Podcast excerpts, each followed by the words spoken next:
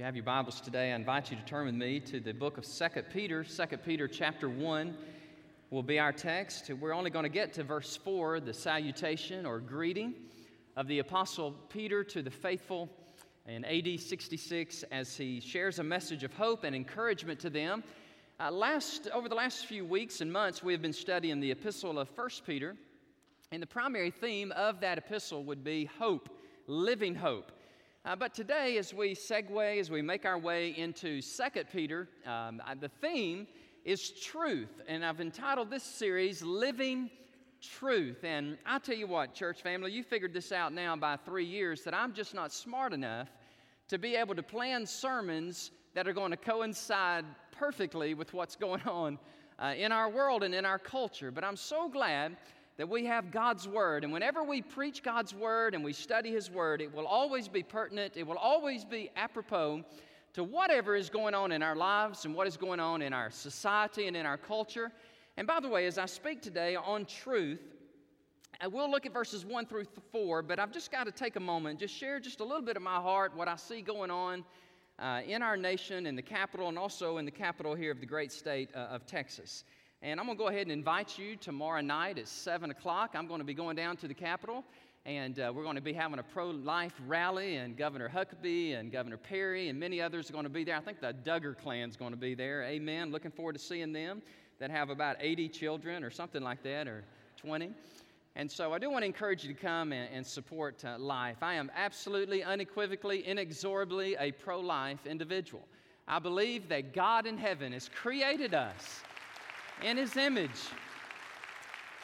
And we are fearfully and wonderfully made. And that is uh, Psalm 139. As I had a chance down there at the Capitol to engage in some debates and sharing with some uh, pro abortionist people, I was able to share with them Psalm uh, 139. And while we're speaking about truth, I want to go on record to say that I believe that the Supreme Court got it wrong a couple of weeks ago. I believe that man and woman are to be married, and not man and man, and not female and female.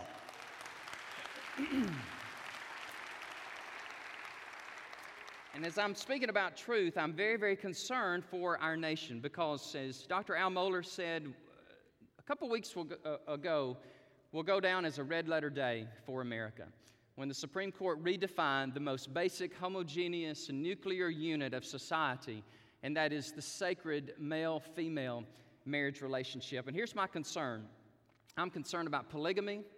I'm concerned about pedophilia, bestiality. I tell you, when you open up the Pandora box of ethics, you're going to be, we're going to be in trouble as a nation. So we're talking about truth today. And what, you say, well, how can you say truth? Who, who, who creates truth? Who is truth? And so uh, we as followers of Jesus Christ, we believe that God has spoken. He has spoken for all time and eternity in two primary specific ways. And this is called special revelation.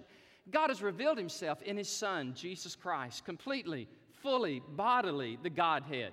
But he also has revealed himself to us in sacred scripture. And so, what an honor, what a high honor it is for me to be able to stand before you each week and not say, Thus saith Brother Danny, or Thus saith a theologian, or a philosopher, or an ethicist, but what does God say? What does God say about truth? And what does God say about ethics? What does God say about how you and I are to live our lives. You know, what's interesting is we move in time, we are actually moving backward in time in ethics and morality.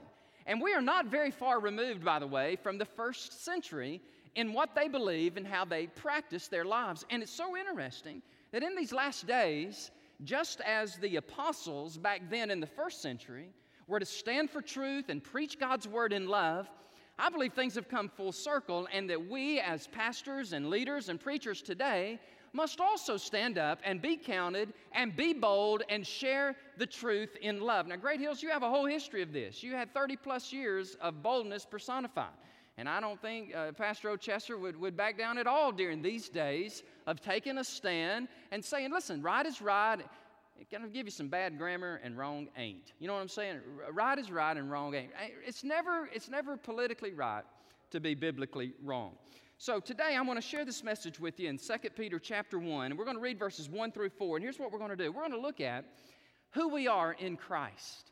What does God say about us as followers of Christ? And man, there are some wonderful accolades and attributes and some powerful phrases the way God describes us as His children. Those of us who have peace and grace multiplied to us. Those of us who have been redeemed by the righteous blood of Jesus Christ. Those of us who are servants of God and we are sent out by God. And all that is encapsulated in those two verses. And then in verses 3 and 4, we're going to look at who God is. And it's just going to be a, I think it's going to be a fun time this morning. This is going to be a very heady, cerebral, very theological sermon. And I believe with all my heart if there's one thing missing in the church of America today, it is depth and theology and doctrine from the pulpit. I tell you, we have so many pithy and cute sermon series. Why don't we just have a sermon series on the Bible sometime? Wouldn't that be a novel idea just to preach through the Word of God? And so, oh, Brother Danny, you didn't get enough sleep last night. You're very opinionated. Well, I slept really good, by the way. It's just these are these are interesting times. Never in my life did I see these times coming with such rapidity. I mean, that you know, we are we are watching just the end times roll upon us uh, like a massive cloud. And so I, I just want to be found faithful to God and faithful to you as taking a stand for Christ and for the Word of God. So here's the scripture, and it says, Simon Peter, a doulos and an apostolos of Jesus Christ. Peter, a servant and apostle of Jesus Christ, to those. To those, he's talking about the church, the redeemed community of God, uh, both Gentile convert, converts and Jewish converts. To those who have obtained, like precious faith, uh, you can translate it received faith of the same value. With us, by the, now here is the agency whereby we have received this precious faith. It is through the righteousness of our God and our Savior, Jesus Christ. Now, watch this for just a moment before we leave verse 1. Leave it on the, on the screen for a moment. Peter boldly says that Jesus Christ is God. I find that very fascinating to me. Now, that is great theology. Of course, we know it's great theology because it's what the Bible says. He says, uh, Peter, a servant and a slave of Jesus Christ, to those who have obtained precious faith by the righteousness of our God and our Savior, and His name is Jesus Christ. Wow, what great theology. Then he says, Grace and peace be multiplied to you. Now, again, the personal pronoun you refers to the redeemed community the people of God, the church of God. Grace and peace be multiplied to you in the gnosis, in the knowledge of God and of Jesus our Lord, as His divine dunamis. His Jesus, divine power, has given us, again, that personal plural pronoun would refer to the redeemed community, the church of God. The divine power of Christ has given us all things that pertain to life and godliness through the knowledge of Him, Jesus, who called us by His glory and by His virtue or by His goodness, by which, by which His glory and His goodness, we have been given these exceedingly great and precious promises. That through these, the antecedent for these would be the promises, that through these promises, you may be partakers of the divine nature, having escaped the corruption that is in the world through lust. Now, before I pray for us this morning, I just want you to think with me that what we're about to look at is we're about to look at what Scripture says about the redeemed community of God. If you are a follower of Christ, you are very special in the eyes of God. In fact, God went to great lengths to redeem you, to save you, to sanctify you, and to set you apart from the corruption that is in this world. You need to look at yourself in the mirror today and say, Wow, God, I am indeed special because you love me enough to send your Son, Jesus Christ, God come in the flesh, who died for me on a cross, shed his blood, and then he was buried. And on the third day, God the Father, by the power of the Holy Spirit, raised him from the dead, and he is seated high in the heavenlies. He is the eternal God, and one day he will come for me because I am his own. I am his I am his child. I am his daughter. I am his son.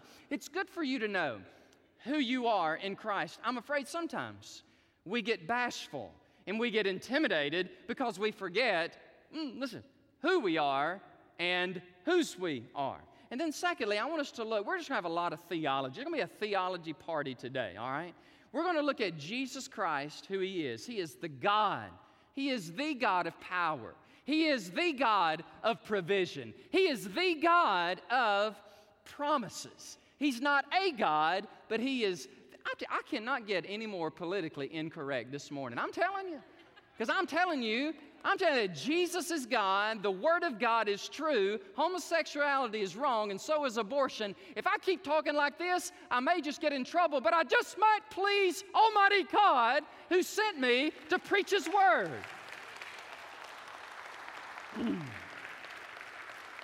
so, Father, we do pray in the name of Jesus that you would give us boldness, that you'd give us strength, that we would preach the truth in love. I pray, God, against any spirit that is here today that would be hostile to the gospel or any person here today that would uh, seek bodily harm, that God, you would prevent that and you would protect us as we preach the Word of God. I pray as this message goes out live on the internet now and as it will be broadcast across the nation on DirecTV. And, and Lord, I just pray that you would use it for your glory. Lord, I am nothing but a doulos. I'm just a saved sinner who has been sent by you to preach truth in the 21st century. And my life is yours, Lord. And if it takes me and my life to preach the gospel, then so be it. I have a great life. Thank you, Jesus, that I'm on my way to heaven. And I just pray now, God, that I would just be um, just dispensable at your pleasure, that you would use me for your glory. For I pray this in Jesus' name. Amen. First of all, who are we? The Bible says that we are special in the eyes of God.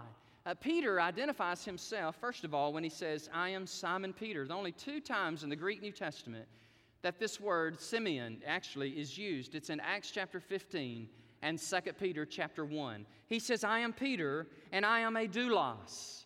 Now, there are words for servanthood in the New Testament. But there's only one word for slavehood or that person who would do a menial task.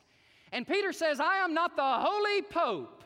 I am not the holy father of the church. I am a servant of God. I find that fascinating to me.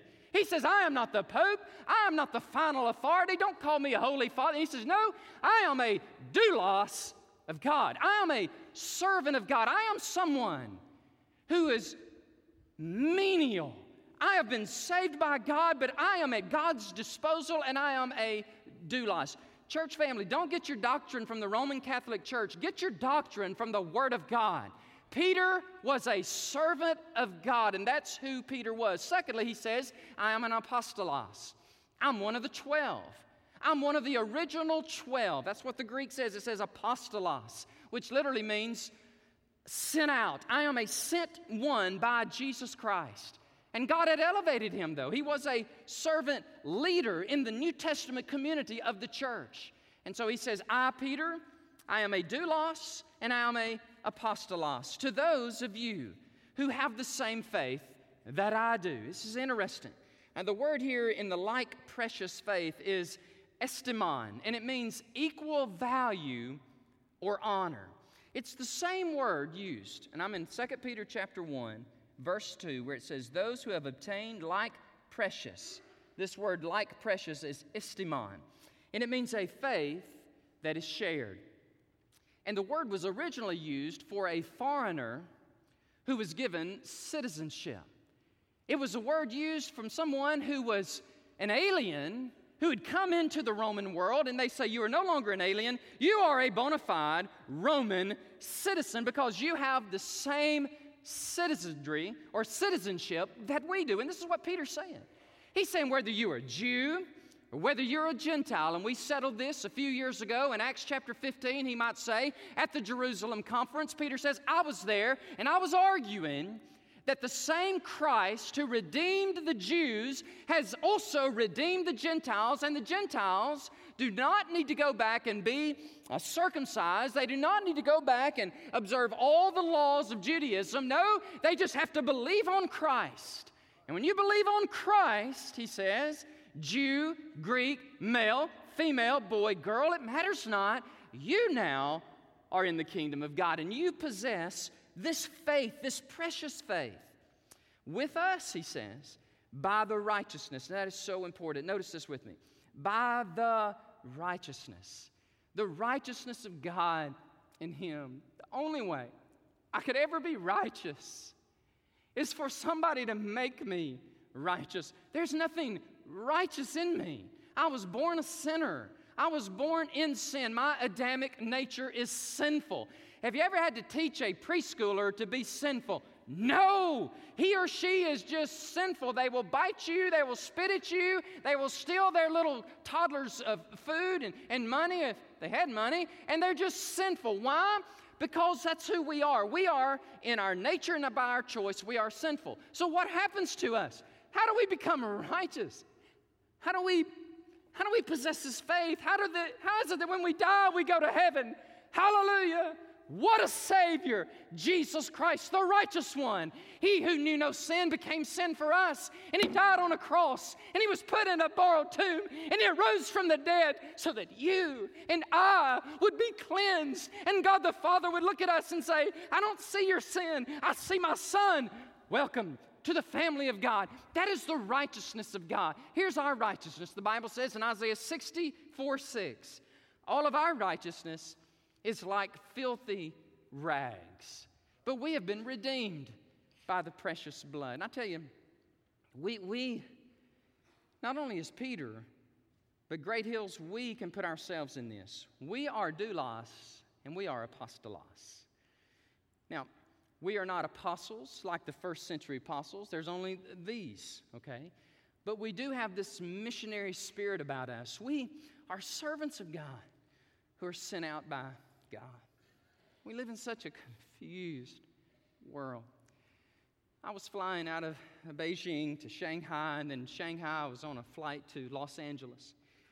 And God, a few years ago, and God set me next to this 34 year old guy named Scott, blonde hair, pearly white teeth, lifeguard. In fact, he owned his own swimming team in Southern California. He had been in Tibet for two weeks with his wealthy parents, and he was flying back, and he happened to be sitting next to me.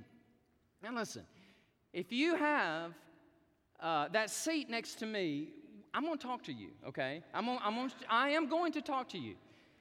And I'm going to talk to you about Christ. And I asked this man, I said, Can I share with you a little bit about my story? I hear your story. He says, Yeah, go ahead. And so he has a master's degree from University of Southern California. And uh, I mean, just he's got everything that the world would want. He had amazing good looks, great education, enormous wealth. But as he shared with me, I heard this great hollowness and this emptiness, no purpose in life no real joy and no real peace. And I said, Can I tell you my story? And I wanted to say, I don't have any of the things that you've got, but I got so much more because I have Christ who lives within me. Can I share that story with you? And he said, Yes, go ahead. And this is what he told me after I finished. He said, I'm so glad that you have found purpose in your life. Don't we hear that a lot in Austin? That, that is good for you. And I'm, I'm glad you have found that uh, but that is not for me. I will just continue to meander around in darkness and I will continue to hop from one hedonistic pleasure to the next. But that's good. I'm glad that you found your purpose. Well, guess what? I have. Maybe it's better said that my purpose has found me.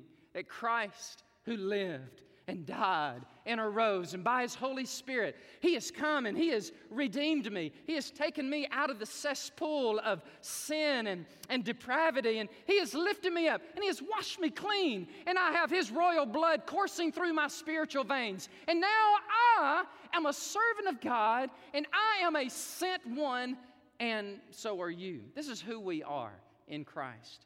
And Peter says also that we have grace and peace He says in verse 2 grace and peace are multiplied to us. What is grace? Grace is God's unmerited favor. Maybe it's better said grace is given to us what we never deserve. We deserve wrath, we deserve hell, we deserve punishment. But God, in His marvelous, magnificent, incomparable, matchless grace, He lovingly poured it out to us at the cross of Christ.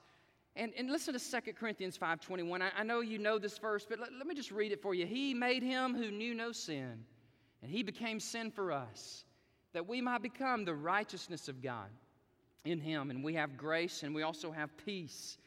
Peace to me, and this is just my humble definition of it, is an inner tranquility of the soul where there is no fear. That's what peace is to me.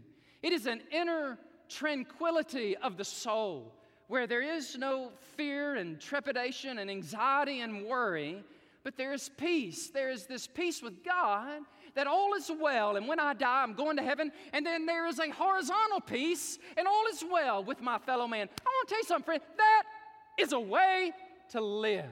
When you've got the grace of God in your life, and you've got the peace of God flowing through your life. One writer put it this way, and I like this. He says, When Peter says grace and peace, and it comes through the knowledge of God and of Jesus Christ, he is not intellectualizing religion, but he is saying that Christianity means an ever deepening personal relationship with Jesus Christ. Let me recapitulate this for you, all right? We are servants, saved, and we are sent. We have been redeemed by the righteous blood of Christ, and we have grace and peace multiplied unto us. And I've just shared with you a mouthful of theology and doctrine. I tell you, that is a. Uh, that is a lot to take in. But I think it's, um, I, I just know, so desperately know, that if we knew who we were in Christ, we would, we would much easier take a stand for Christ and we would count it, we would count all things loss for the excellency of this God who went to such great measure to redeem us. Now let's look at verses 3 and 4, and I want to talk to you a few minutes about who God is. Who is God? I just got to put a commercial in here right quick. I've, I've been studying the nature of God. And I've spent hours and hours preparing this second lecture on September the 19th, or whatever it is, here at Great Hills Baptist Church. And I'm, I'm just overwhelmed by who God is. How amazing. How awesome. He is eternal. He's everlasting. He's omnipotent and omniscient, and He's omnipresent. Time, space, matter, He created it all. In the beginning, He was the Alpha and the Omega. And I tell you, I've been studying, I've been, I've been just spending seven days a week studying theology. And I believe it's of God. I really do. I really believe that it is of God for such a time as this that I will teach you and anybody in this city that wants to come. And we'll spend an hour every Thursday morning studying the nature of God, the nature of the Trinity, who Jesus is, what are demons, what are angels, what is sin, what is man, what is the end times. I so look forward to that because I believe in all my heart if we can deepen the people of God in our most precious faith, then those very people will not be intimidated. They will not back down, but they will take a stand for God, and we will be even willing to give our lives for the cause of Christ if we just knew who He was.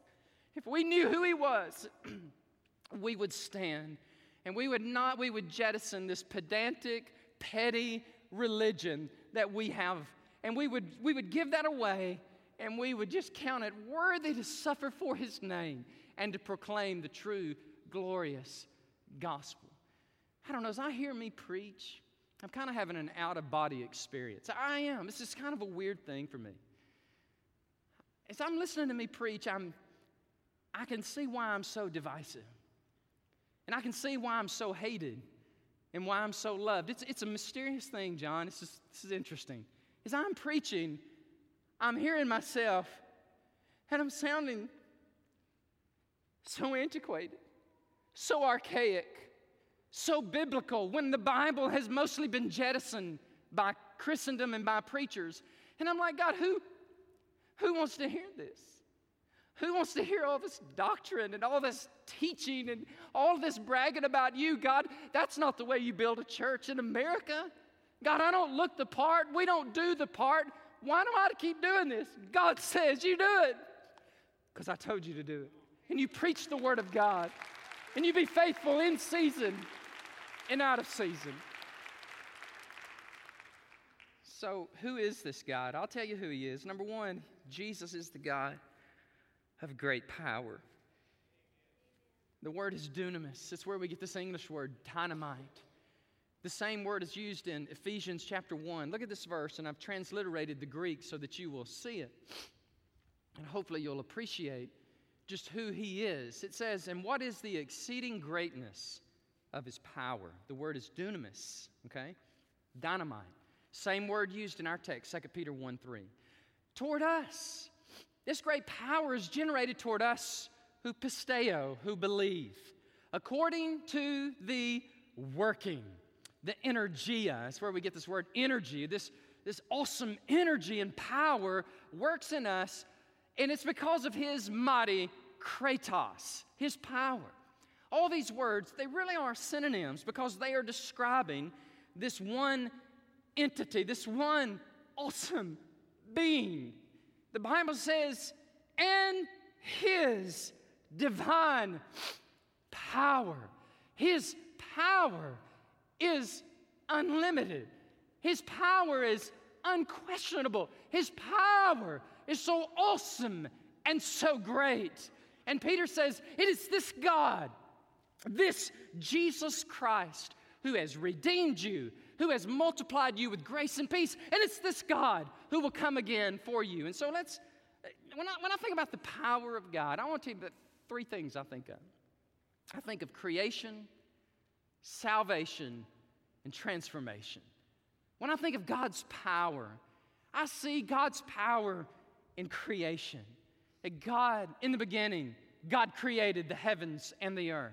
And in six days, God created everything, not through multiplied billions and millions of years, but Yom in Hebrew means a day, and God created it all. And it's His world, it's His planet, it's His galaxies, it's His space. He created it all for His glory. And so that you and I might look up in the heavens and say, Wow, there is somebody out there who loves me. Look at the majesty and then the awe of this world that He has created. When I see that, I think of God's power and also think of God's power manifested in salvation. And God so loved the world, and in His power, He gave of Himself. He gave His only Son, who died for us. And anybody and everybody that believes on Him will not perish, but have everlasting life. That's power. But I also see it in transformation. When you see a life that has been radically changed by God, you know, you know that there is a God. I, I think of Lee Strobel, and I, you know, this was a this was a brilliant man. He still is, by the way. He um, he graduated from Yale University, Yale School of Law. He was the legal affairs editor for the Chicago Tribune.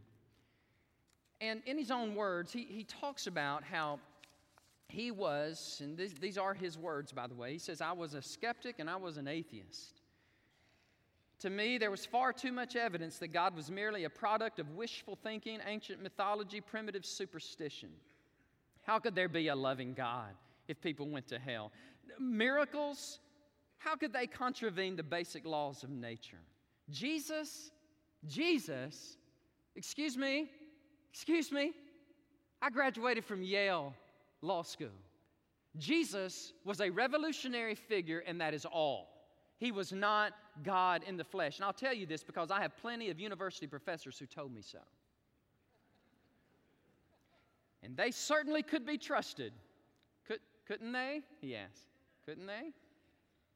Let's face it, even a cursory examination of Jesus, he was just a human being like you and me, though he was kind and he was wise. Yeah, I could see some gaps and inconsistencies, but I had a strong motivation to in- ignore my gaps and inconsistencies. And here, here was my motivation a self serving, immoral lifestyle that I would be compelled to abandon if I ever changed my views of who Jesus was. Come on now. Let's, let's get real. There is a preponderance, overwhelming evidence for God. But Lee Strobel got it.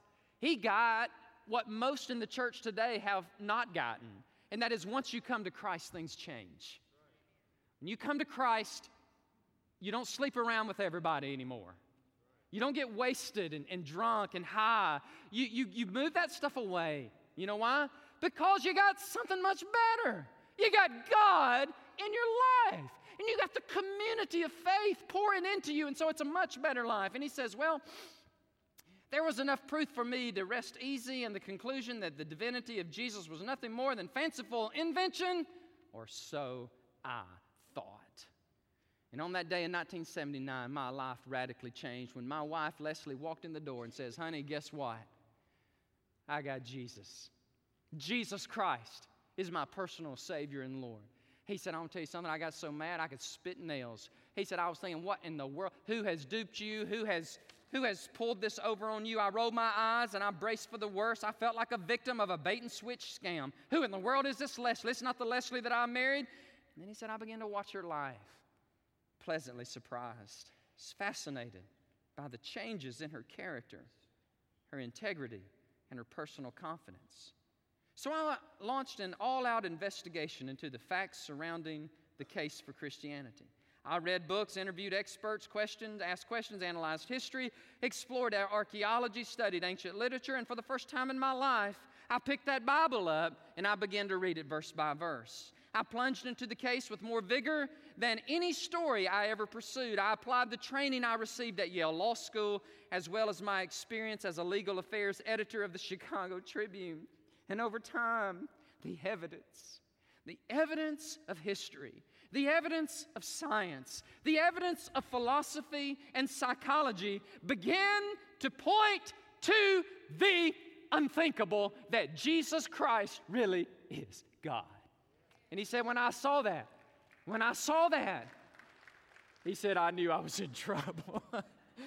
he said, The hounds of heaven had caught me, and I gave my life to Christ. And today, Lee Strobel is a pastor and a leading apologist for the Christian faith how do you explain that? How do you explain that? I call it dunamis, the power of God to redeem a life. He is the God who not only has power, but He is the God who provides. Look at verse uh, 4. I'm sorry, verse 3. As His divine power has given. Can we stop there for just a minute? He has given. To me, I translated He has provided. It's in the perfect tense. In the Greek New Testament, it's my favorite tense. The perfect tense, it refers to a completed action with present ramifications and future implications. Many times when the Bible refers to us in our soteriology, our salvation, it, it says it in the perfect tense, meaning that God did something in our lives in the past and it currently impacts us, and we are forever saved. And, and, and that's the word he used here. He says, It is his divine power, and his power in the perfect tense has given. Has given in the past, is giving in the present, and will give in the future. Listen to this, listen to this. All things. God has given us all things that pertain to these two dynamics to life and to godliness. Let's talk about that for just a minute. God has given us everything to enjoy in this life. He has given us forgiveness, He has given us grace. God has given us everything in, in this bios, in this biology, or in this uh, Zoe, this, this life that we have. God has given us everything that we could ever imagine to satisfy us. In fact, Jesus said in John 10 10, I've come that you may have an abundant life. And then in 2 Corinthians 5 17, watch this, he says, You now, you're in Christ, you are a new creation. You got a new life. Old things have passed away, but all things now have become new. So he has given us, oh, listen to this no guilt in life, no fear in death. This It's the power of Christ in me. I don't have any guilt in life. I don't have any fear in death. It's because Christ, in His power and in His grace and in His provision, He has saved me and He has changed me. He has redeemed me by His amazing grace. And He's given me everything I need for life, and He's given me everything I need. Hold on to your britches. He's given us everything for godliness. I say, hold on. Because we don't talk about godliness anymore. We, we don't talk about godliness and sanctification anymore, but the Bible says Christ has given us everything for, for godliness. Now, I, I want to take a moment and compare you to a pig, okay? So just, no, no, really, st- stay with me for a minute. Pigology 101. Have you ever seen a pig at a county fair? With a little curly tail, spick and span clean, and has a, has a ribbon posted on his ear, a blue ribbon on his ear. I'm telling you what, friend, that is a miracle. Because there is no pig in his right mind who's going to get out of the trough, going to get out of the mud and the slop. How in the world does a pig go from that to stand there and oink, oink, oink, got his little tail curled up, got his nose in the air, clean as he can be, got a blue ribbon? I'll tell you how he got there. Somebody put him there. All right? Somebody took that rascal up from the sloth and the mud, and he scrubbed that rascal down, and he did whatever they do to curl their tails, and they put him in the fair, and they put the bow ribbon on. You know what? That's exactly what happens to us. Because God, in His amazing power and grace, He lifts us. Some, I know what some of you are thinking. I got it in my notes. It says here, I have not been to church in a long time. I went to Great Hills Baptist Church, and the pastor compared me to a pig. That's right. I did. And now, God, He, he gets all the glory. Because you and I, who stand in righteousness and we stand forgiven, it's not because of, it's not because of anything in us or great about us. It's just that there is a great God who has redeemed us. This is the grace of God. We receive everything we need that pertains to life and godliness by the agency of, here it is, His glory and His virtue. Verse 3. Let me put verse 3 back up on the screen again. This is, this is so important. It is through the knowledge of Christ who called us by His glory and by his virtue. The glory refers to, speaks to who Jesus is, his nature. His virtue or his goodness refers to what he does. And one writer put it this way, and I can't improve on this. He said, The terms glory and goodness together, they point to the same reality. When Christ calls people to himself, oh, listen to this. They perceive the beauty and the loveliness of his moral character. His character becomes exceedingly attractive to them, and they trust God for their salvation. Another writer puts it this way talking about the glory of Christ, the winsomeness, the attractiveness of Jesus Christ. I don't know about you, but man, when I'm in sin and when I'm on my way to hell, and God throws me a life preserver, and God says, You don't have to drown in your immorality, and you don't have to keep living like that. I can give you a way out. I can redeem you and I can change you and I can, I can bring you to heaven with me. And I'm telling you, when God sent that offer to me when I was 19 years of age, friend, I want you to know something. I took it. I saw Jesus and how awesome he is, how beautiful he is, and how sinful I was. And I latched on to Christ because of his moral perfection, because of his awesome radiance and brilliance and beauty. I saw him for the very first time for who he is and how glorious he was. And through his goodness and through his virtue and through his magnificent excellence, I clung to him and he redeemed me and he saved me. And you know what, friend? He wants to do the same thing for you.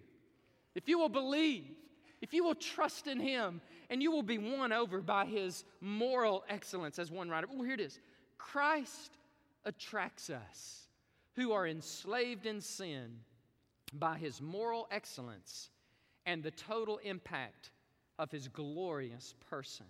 End of quote.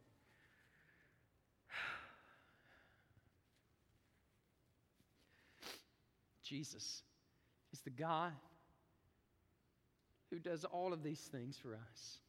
He is the God of power, the God of provision. But thirdly and finally, He's the God of promise. It says in verse 4 by which, which refers to glory and virtue, okay? It is by His glory, by the person that He is, and His moral excellency and how awesome He is, that He now gives us exceedingly great and precious promises. Okay, verse 4 that through these promises, you and I partake of the divine nature. Now we've escaped the corruption that is in the world through lust. By his glory and by his virtue, he makes promises. And by the way, Jesus promises us some things. In 1 Peter chapter 1 verse 4, he, he promises us an inheritance in Christ. That we who are redeemed, that we are in him. And because we are in him and he is in us, when we die, we have a heavenly home. We have an inheritance that will not fade away. We have a heavenly reservation. And then when we see it, and when we are there, we will look back on planet Earth and we will say, God in heaven, it was worth it all to see you, to be in your presence, to enjoy the company of the angels and the saints. Oh, what a precious inheritance. Here's another promise he gives you. He promises us that he'll come again. In 1 Peter 1 13, he talks about the return of Christ. Now, um, when Peter's writing this in AD 66, there are people who are literally laughing him out of the pulpit. They are scoffing. They're saying, You're an idiot. Jesus was not God, and Jesus surely isn't coming again. And so there were people actually who believed that and perpetuated that heresy, and they taught that. And they taught it like they teach it today. Jesus is not coming again. I, get your religion degree and live like everybody else and teach everybody else to live like you, an immoral lifestyle, because it does not matter.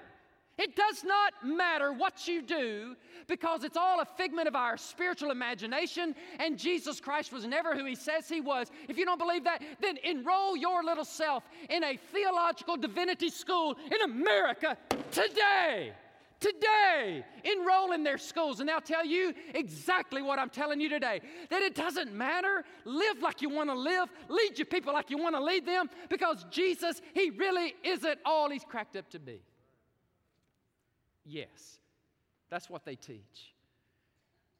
But Peter keeps on preaching, and he keeps on telling the people Christ is coming again. And you, who are faithful, who partake of the divine nature at salvation. Well, one day, here's a promise here it is that you will be a partaker of the divine. Now, let me carefully explicate this because I don't want you accusing me of Mormonism. Mormonism teaches that mercy, that God, the Heavenly Father, was a man just like us. And one day we will be like God is today, this twisted heresy, truncated view of the doctrine of God. To partake of the divine nature does not mean followers of Christ become divine, it means we will be morally perfected. We will share in the moral excellence that belongs to God. We participate, koinonia. We share in the divine nature, as one writer puts it, but that does not mean we become gods, okay? but we are His children.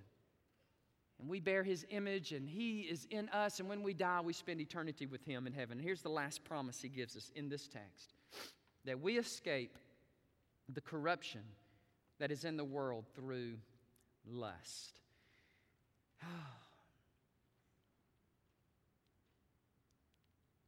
Hmm. I'm reading my notes going, there's, there's, a part of me saying, don't, don't do that. don't, don't go there. You're already hated enough. It says in my notes that our culture embraces the hedonistic lifestyle of whatever you desire or lust after, then by all means have no moral restraint and do it. If it feels good, then do it. And yet, Peter says, God redeemed you from that so that you don't have to cave into the moral corruption and depravity. And here are some of these moral corruptions and depravity. In 1 Corinthians chapter 6,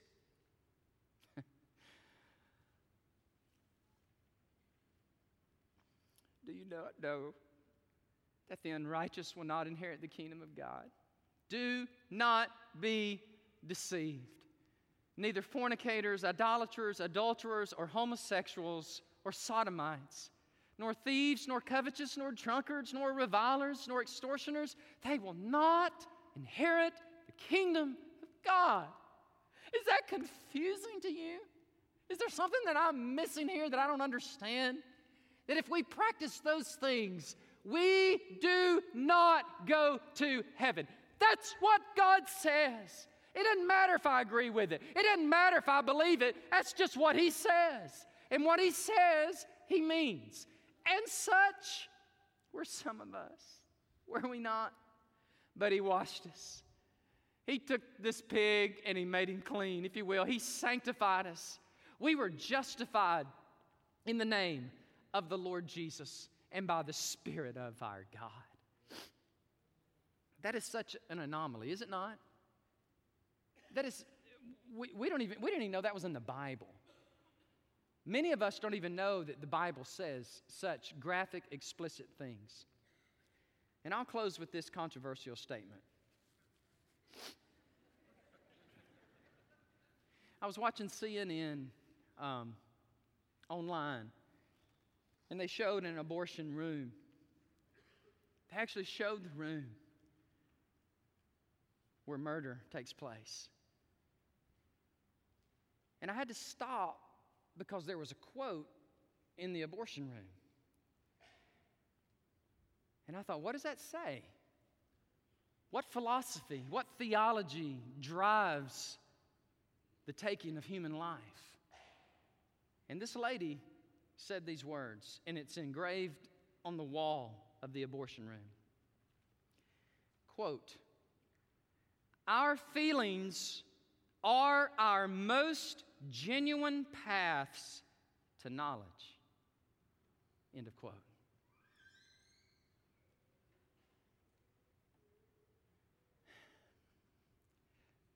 That's not true. It's not true. Our feelings lead to lust and carnality, sensuality, homosexuality, and murder. That's what our feelings will lead us to.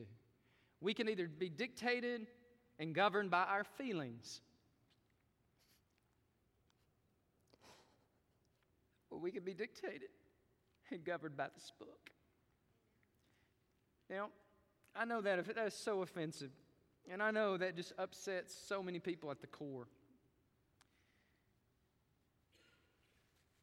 Oh, God, help me. I'm afraid to look see what time it is because, uh, well, I just did. It's 12:15. I was just reprimanded this week. A guy left the church.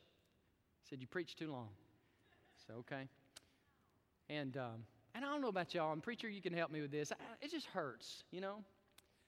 And people that you love and that you care for, and, and then in this lengthy email debate with a person over the weekend, enumerating all the things they don't like about our church and threatening to leave our church. And I'm just like, okay. And then others confronted me this week, and I'm thinking, okay, okay.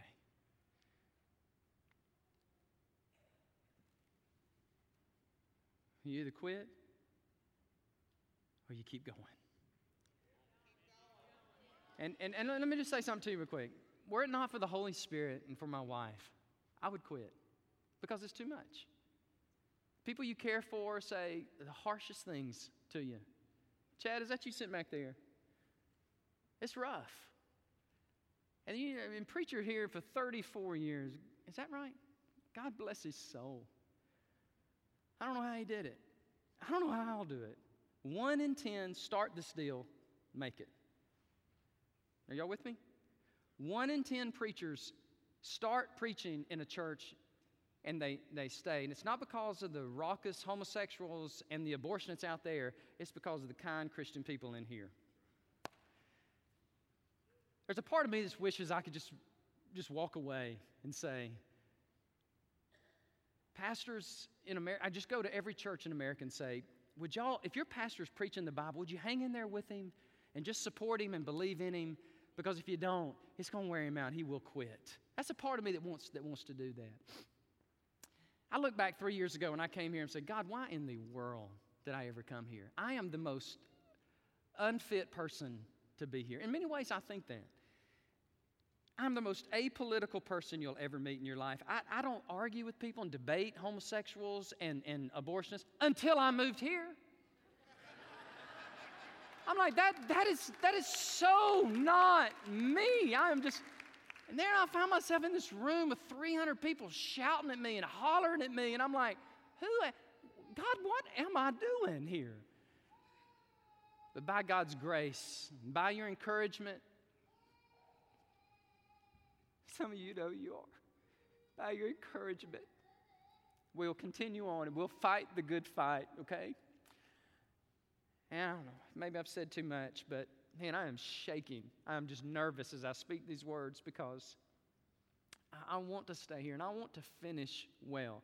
But I am a fragile creature. I really am. I am a, I'm a fragile. My family's going, that's right, listen to him, he's fragile. But I'm going to keep preaching this book, and it may cost me my life. I believe that. It may cost me my life, but I'm going to keep preaching it, and I've got great heroes to look up to. Let me pray for us. We'll have our invitation, and we'll be dismissed. God, I thank you for your word. I thank you that it's powerful, God, that it's awesome.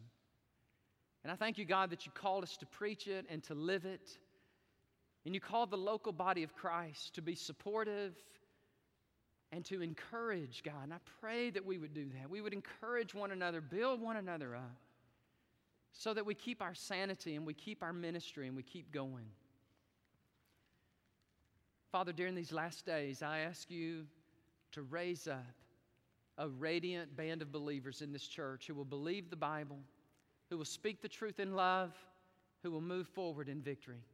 Father, I pray if it be your will that I could, I could do it, I could stay, and I could, I could be the pastor and the person you want me to be in this place. But Lord, I'm asking you now just to save people, God, change people. I ask you would remove those, Lord, who are so critical and, and so dis, disliking who I am and what we're doing.